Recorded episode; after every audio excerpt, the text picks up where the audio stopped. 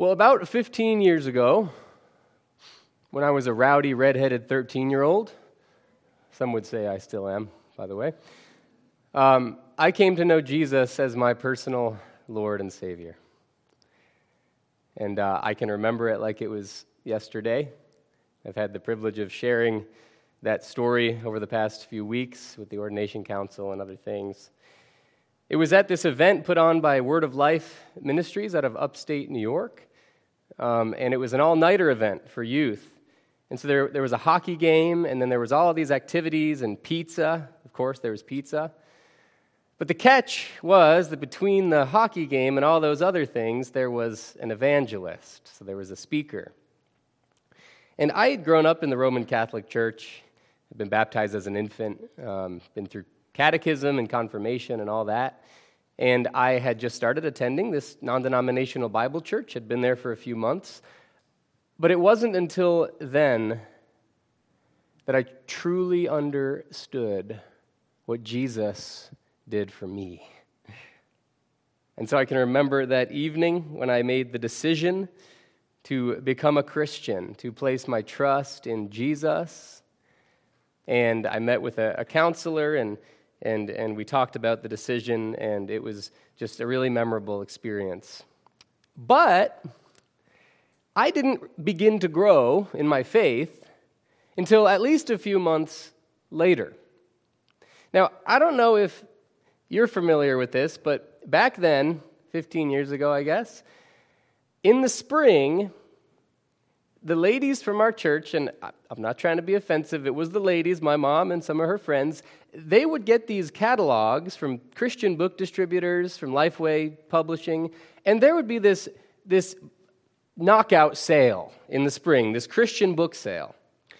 And so it was, it was a part of the year that, that they would look forward to, and my mom knew that I'd made this decision to accept Jesus, and so as part of her order that year, she purchased for me my own Bible. She got me an NIV Life Application Study Bible with uh, kind of the fake leather and with my name printed. Um, and I actually have that Bible right here. I was not much of a reader as a 13 year old.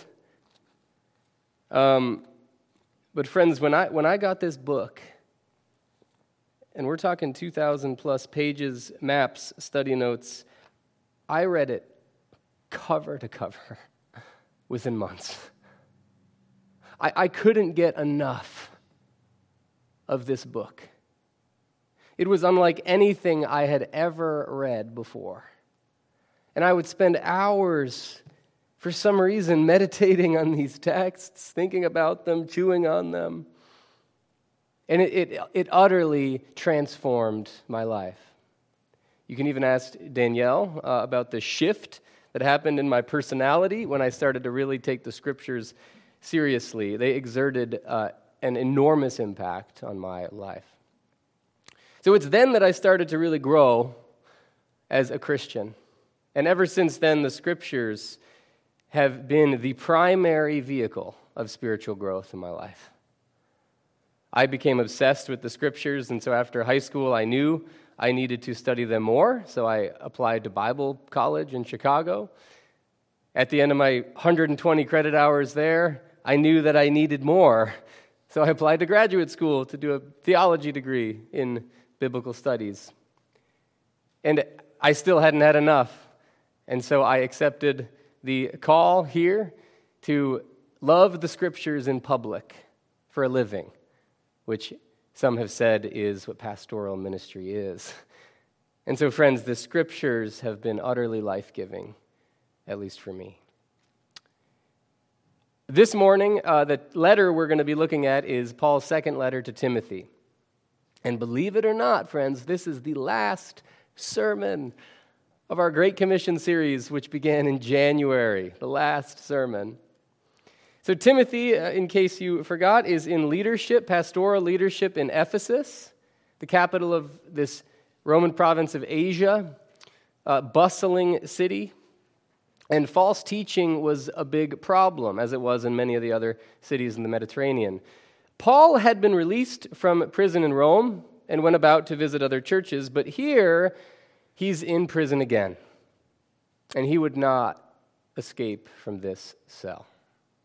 So Paul is languishing in a prison cell in Rome, thinking about his son in the faith, Timothy, wondering what to write, what to tell him before he is executed, which was imminent.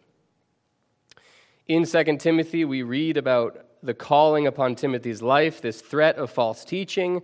But toward the end of the letter, we see that Paul urges Timothy as he walks forward in ministry, potentially without Paul, he urges him to rely on the life giving foundational texts which Timothy has known from his youth. I think it's fitting that I'm able to preach this letter today as I look forward in a few months to my Paul, Mike, who's usually sitting there, my Paul not being executed, hopefully, um, but, but leaving, I find myself in a place where I too need encouragement as I walk forward in ministry and in leadership without my mentor. So it's striking to me how similar our experiences are. And so it's my joy this morning to preach from 2 Timothy chapter 3. So that is our text this morning, 2 Timothy 3, verses 14 through 17. I invite you to turn there if you haven't already.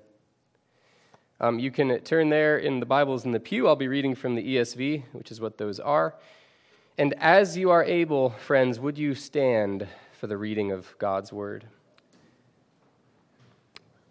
2 Timothy 3, starting at verse 14.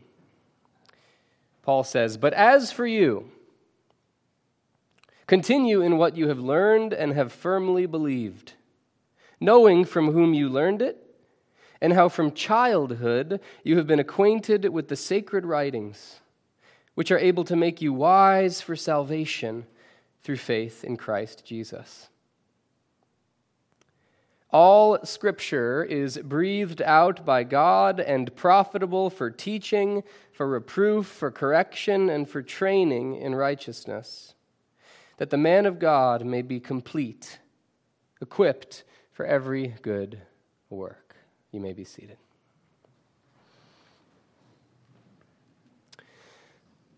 The scriptures are invaluable for four reasons that are presented here. First, they are capable of leading you to salvation. They are full of divine life. They're useful in the difficult tasks of ministry, and they equip the people of God. My hope this morning, through this single message, is to convince you as if you need convincing, to convince you of the invaluable nature of Scripture in the Christian life. That's one. Secondly, though, I want to move you in a visceral, emotional way, to move you to appreciate the dynamic, life giving agency of the Scriptures themselves. Okay. That is my task this morning. Very ambitious, I know. But before we dive into that, let's take a moment to pray. Would you pray with me? Lord, I am forever grateful for these pages, for these words that are dripping with divine life, dripping with your spirit. Thank you so much for this book that has become the focal point of my life, the means through which I encounter Jesus. I pray too that these people today and in the future would encounter the risen Lord through these texts. May this morning be a move in that direction. In Jesus' name, amen. Amen. So, it's always good to read Scripture in context especially uh, a scripture about Scripture. So that's what I'm going to do here. Uh, let me just say a few words about the letter as a whole. So, 1 Timothy consists of six chapters, um, and 2 Timothy is a bit shorter, consists of four. Um, but you can divide 2 Timothy into roughly two sections. So the first two chapters, and I've alluded to this, uh, focus on Timothy's call to pastoral ministry.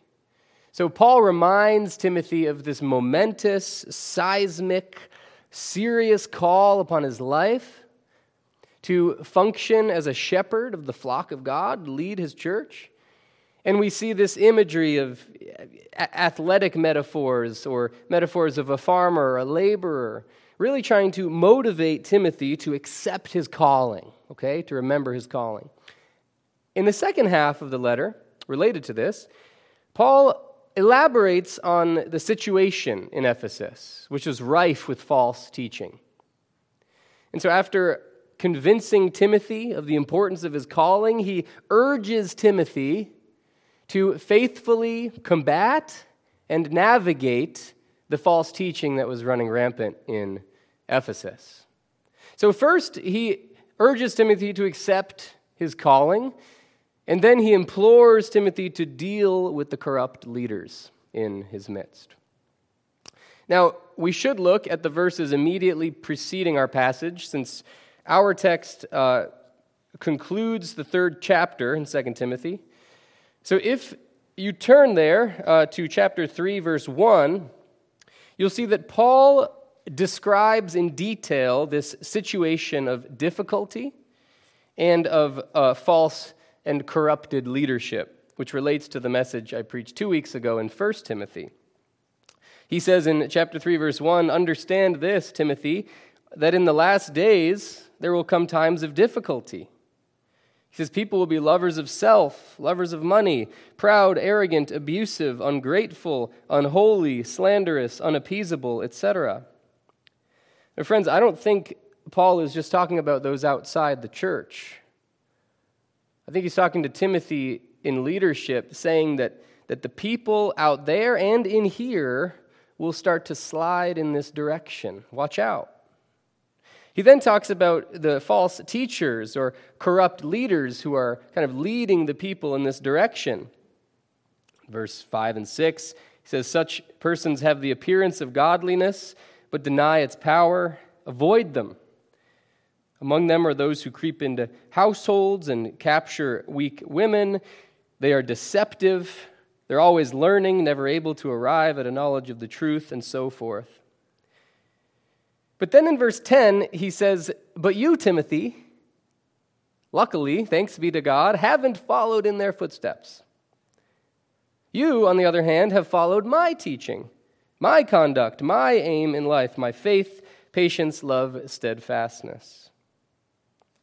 He then goes on in verse 14 to use similar language, saying, But as for you, Timothy, in contrast to these corrupt leaders, you are to minister in this way. And here's how you're going to do it. So, in our passage, Paul urges Timothy to continue in faithful ministry by relying chiefly on the Holy Scriptures. So, let's jump in then at 2 Timothy 3, I'll say 14a. How about that?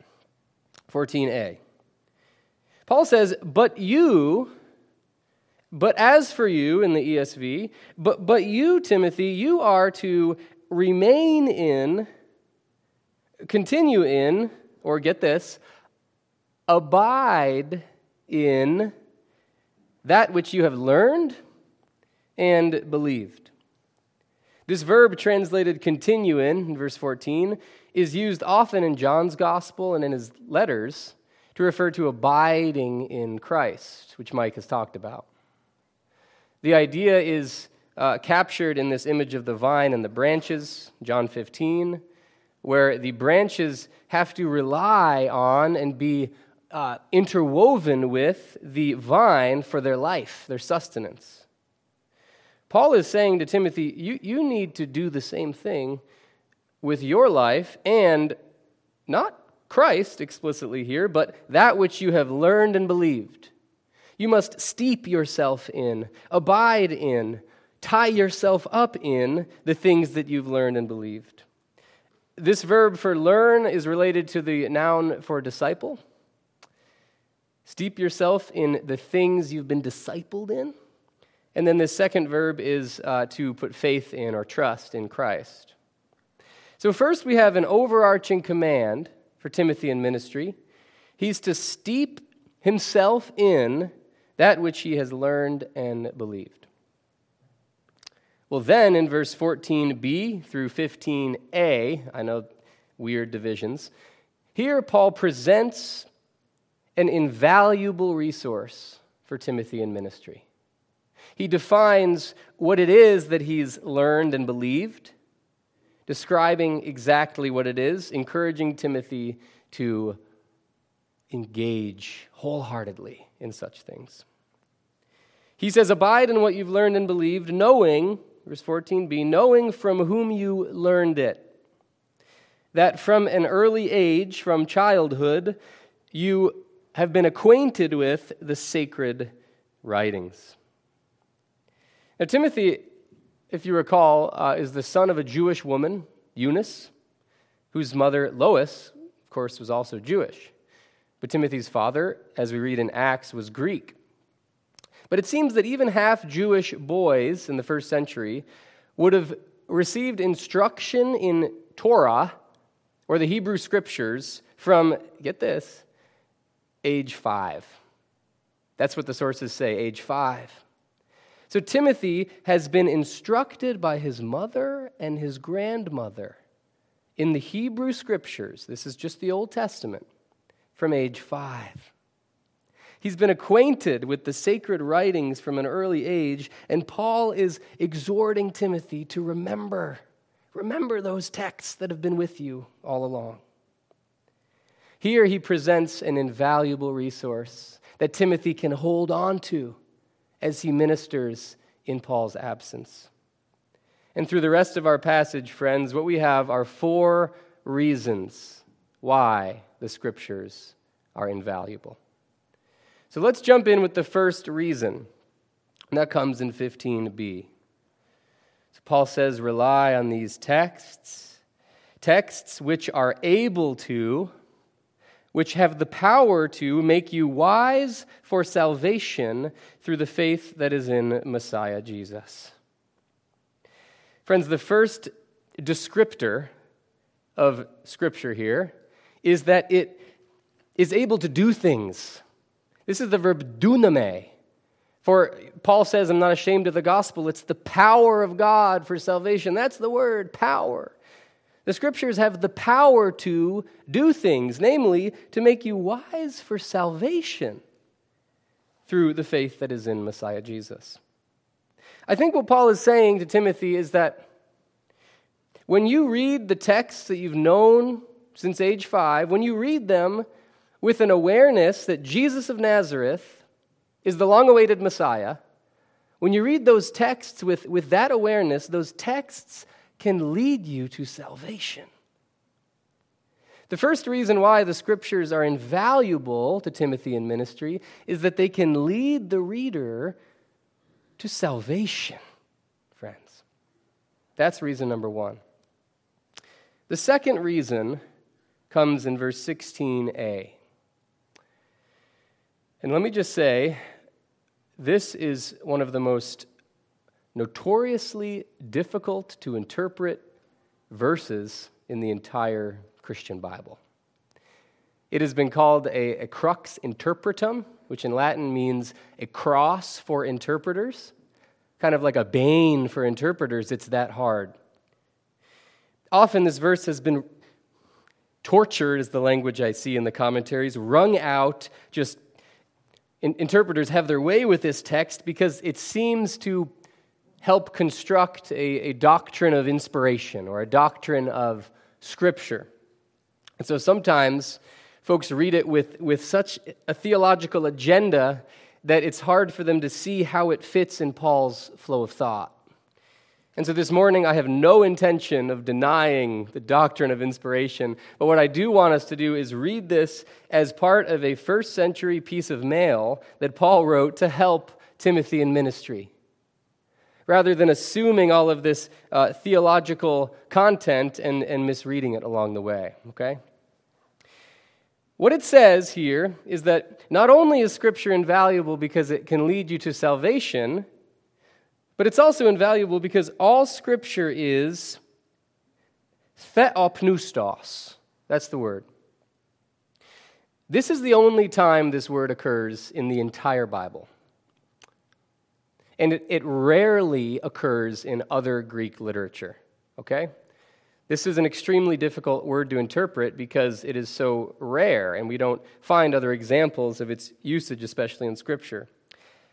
The word is a compound word, theopneustos, which consists of the word theos, God, and pnao, which means to blow. Not to, but to, to exhale, to blow. So, the most literal way to, to take this would be a hyphenated word God breathing. Okay? God breathing. Now, what we have here is all scripture, there's no word is, we just have all scripture God breathing. And we have to figure out what that means. Now, the ESV is the only translation to say breathed out by God. So they are taking God as the subject who exhales the scripture into being, that kind of idea. Now, the NIV and I think the ISV go with God breathed, a hyphenated word, but most English translations say inspired by God. Now, to inspire is a compound word. In and spire, which is a Latin word meaning breathe. To respire, to inspire, it's to breathe into something. And so the idea is either that God has breathed out the scriptures or he's breathed into the scriptures, or that the scriptures breathe out God. Now, I recently read an entire book on this one word, and he looks at every other use of the word in other Greek literature. And, friends, every time it's used in the first century BC and the first century AD, it carries that latter meaning. It's often used of sacred waters, ointments, or religious practices that would breathe the breath of life into the participant.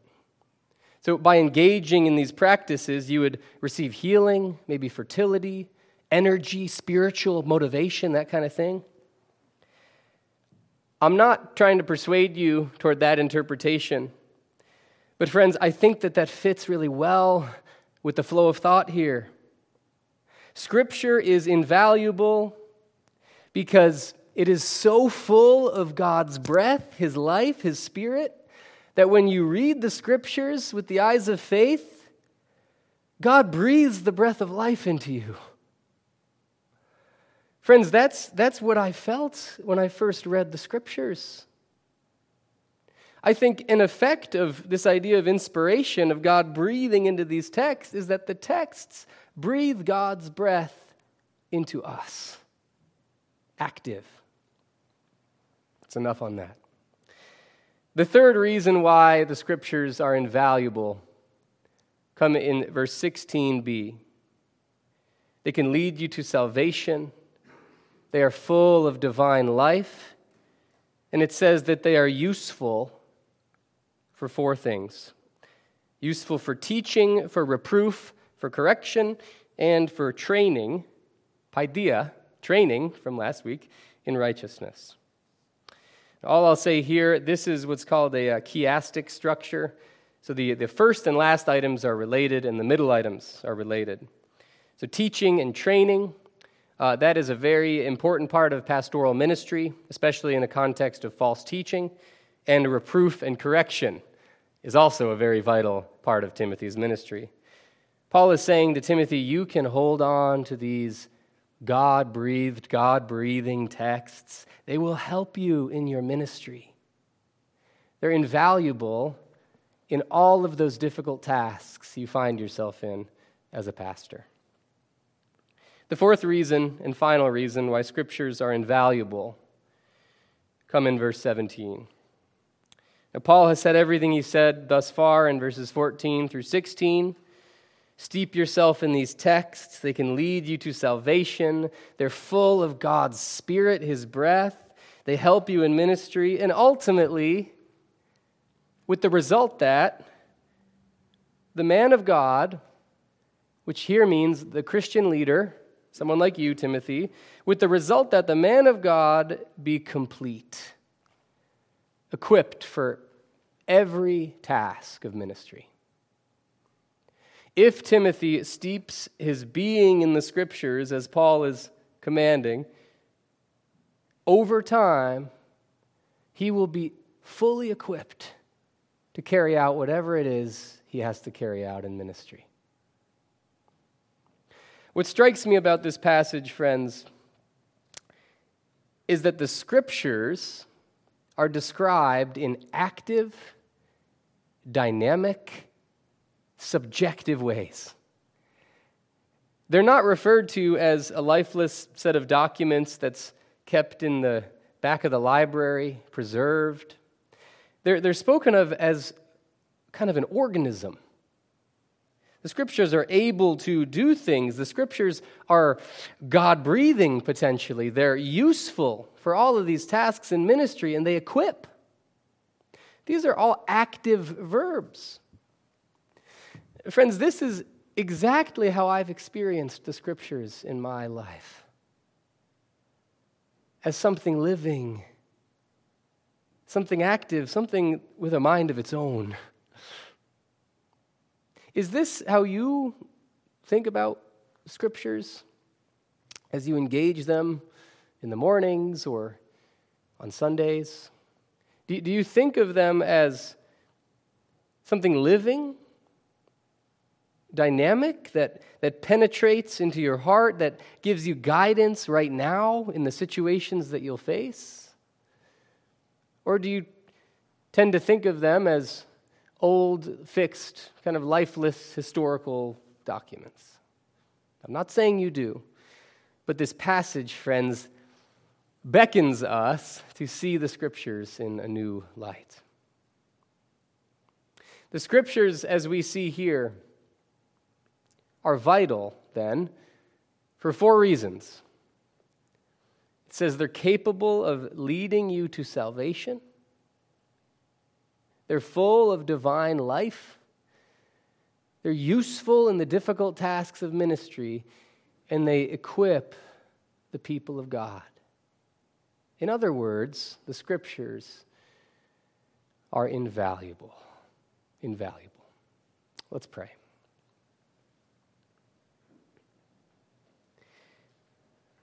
Lord, thank you so much for your holy, sacred scriptures, for these writings that teem with divine life, Lord. This is a book that is living, a book that is powerful, a book that can utterly transform our lives if we let it. Father, I'm so encouraged by this congregation and their appetite for Scripture. I pray that as I go forth in ministry, trying to lead this flock, that you would help me, like Timothy, to rely on these sacred texts, Lord. And I pray that we all would depend on these texts, studying them, grappling with them together in conversation with the issues that face us on a daily basis, Lord. But may these texts lead us into your presence. And Lord, would you breathe your divine breath into us? We pray that you'd be with us as we continue to worship you this morning. In Jesus' name, amen.